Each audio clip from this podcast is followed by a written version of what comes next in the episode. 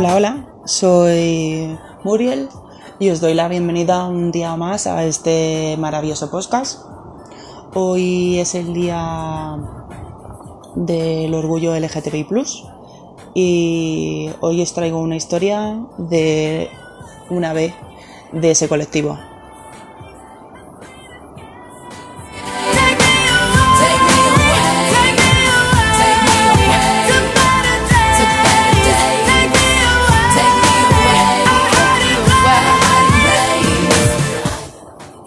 Eh, muchos que me siguen en Twitter supongo que lo habrán deducido, pero yo soy, soy esa B del colectivo LGT+, yo soy bisexual. Y eh, salí del armario, aunque no me guste ese concepto, eh, hace relativamente poco tiempo. Y os voy a contar mi historia.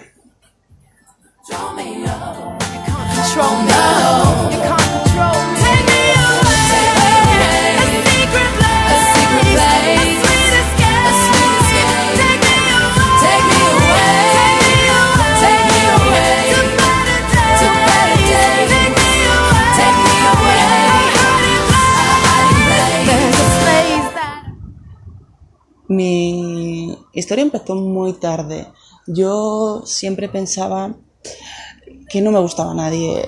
Mm, desperté eh, a la vida amorosa muy tarde. O al menos eso creo. Todas mis amistades y amigos y amigas del instituto con 13 o 14 años ya, ya tenían sus rollitos.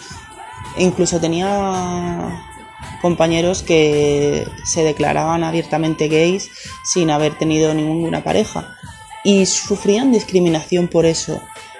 Y,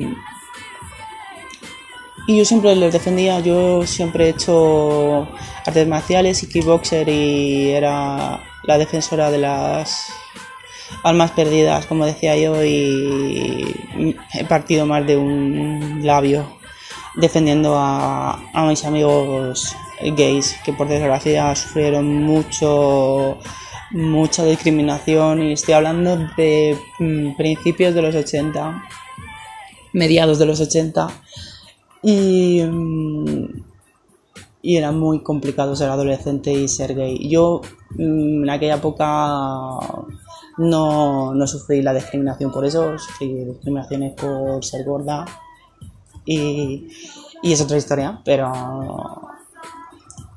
sigamos avanzando en la historia. No no, no, en mi casa tampoco tenía ningún ningún referente. Lo que tenías que hacer era casarte y tener hijos y, y ya está. No había no, más, no había más historias.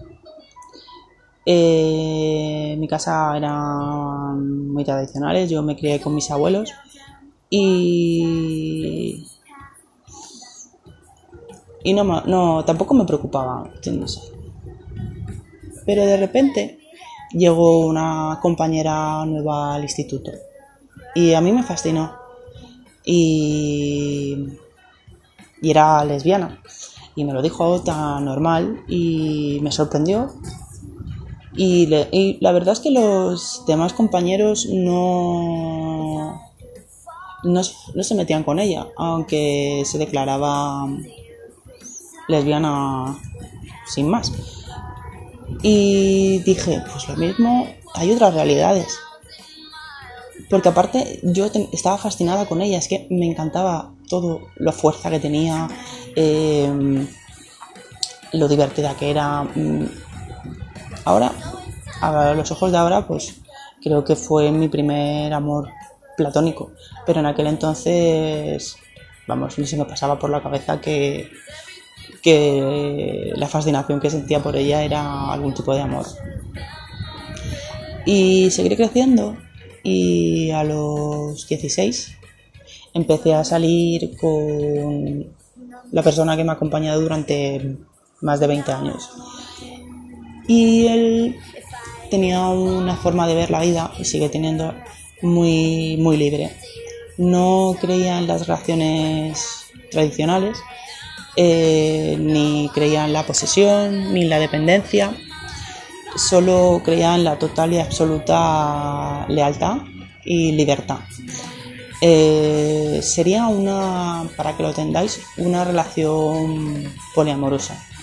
Que yo, por mi parte, eh, durante los cuatro primeros años yo estaba con él y no sentí la necesidad, aunque tenía la libertad para hacerlo, de, estar con nadie más. Tenía una relación hetero con él. Y ya está, yo sentía que estaba muy bien eh, siendo la parte de su vida, en que él estaba con unos, con otras y, y ya está, sin ningún tipo de problema. Y una noche que salí de fiesta, eh, me lié con una chica. Me encantó y me lié con ella. Estuve un par de meses con ella y se lo dije a mi pareja principal. Él me contaba absolutamente todo y teníamos la suficiente confianza para contarnos nuestra vida.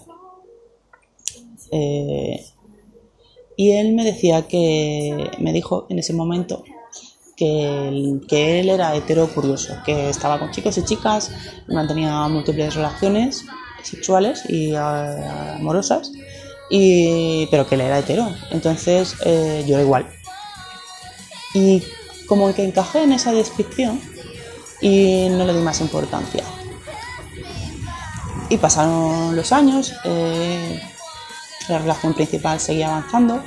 Eh, había gente que venía, que iba, relaciones más largas, relaciones más cortas, gente que estaba un día, gente que estaba dos, gente que estaba meses, gente que estaba años, pero siempre la relación principal estaba en el centro. Y yo me consideraba hetero curiosa, sin más. Y fueron pasando, pasando los años, eh, la historia seguía avanzando, nos fuimos a vivir juntos eh, y teníamos distintas parejas, algunas vivían con nosotros y otras vivían cada una en su casa. Eh, y yo conocí a una chica que era bisexual. Había conocido más que se declaraban como bisexual, pero habían sido cosas eh, mm, esporádicas. Pero esa chica estuve con ella cuatro años. Y me descubrió que la bisexualidad eh, no es algo que se te pase, no es que seas hetero curioso, no es una fase mm, que evolucionará a ser hetero o a ser lesbiana, sino es algo que vas a vivir así, que eres así. Entonces eh, me abrió la mente y, y ese verano, porque me acuerdo que fue el último verano que estuvimos juntas, de esos cuatro años, eh, fue como que me descubrí totalmente como era, que era bisexual y me declaré bisexual ante ante mi pareja principal, que dijo que era una fase y que no que no era nada importante y que, ella vería como al final acabaría siendo hetero. Y yo le dije que no, que era una decisión y que era una forma de vida y, era mi vida. Y fue la única persona, para mi sorpresa, la única persona que, que lo rechaza y lo sigue rechazando en, a día de hoy. Y en cambio mi familia, que, era, que es que es una familia tradicional, que piensa que lo normal es ser heterosexual, casarse y tener hijos. Eh, mi madre le dio exactamente lo mismo, me dijo, me acuerdo que estaba eh, lavando las cortinas y fui a su casa, fue, fue ese verano, verano, y estaba limpiando las cortinas y le dije, mamá, ¿puedes venir un momento al salón? Que te quiero contar una cosa. Y ella vino corriendo en plan, ¿qué te pasa, hija? Y yo, mamá, pues verá que, que soy bisexual. Y me dice, ¿para esta tontería me llamas, hija? Dice, mira, que tengo muchas cosas que hacer, venga, tira para allá. Y vamos, que le importó una mierda. ¿Sabes? Le dio exactamente igual. Luego mi hermano, pues, me dijo que él pensaba que era lesbiana. y, y que estaba saliendo con un tío para ocultarlo o lo que fuera, pero que sí era bisexual, porque lo entendía perfectamente, que no tenía ningún problema. Y luego mis abuelos, pese a ser de otra generación y con las ideas más cerradas, me sorprendieron totalmente. Mi abuela dijo que daba igual, que, le daba exactamente lo mismo. Mi abuelo es una persona muy seria, muy recta, y me dice, entonces me estás diciendo, hija, que no vas a tener hijos, que no voy a tener nietos. Súper serio me lo dijo y yo no voy, a, no voy a tener hijos porque es una decisión que tomé y no he cambiado de idea ni voy a cambiar de idea en un futuro corto ni largo. Es una decisión.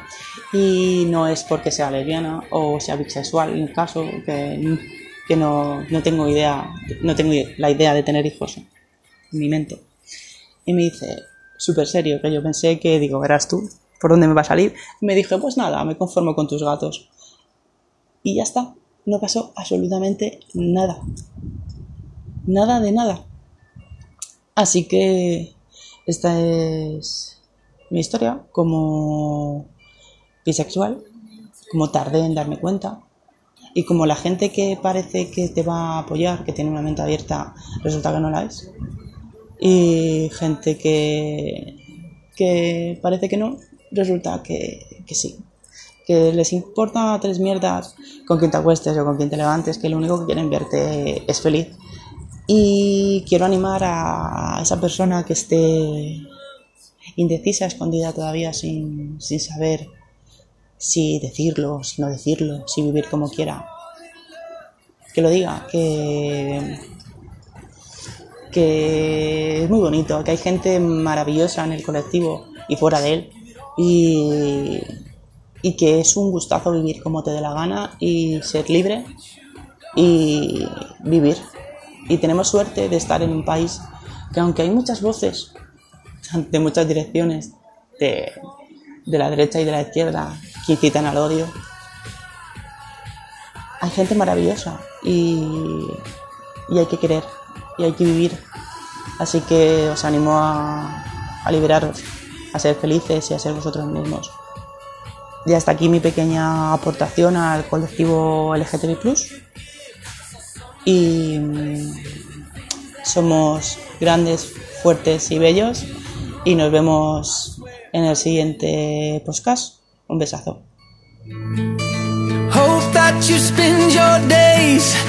You.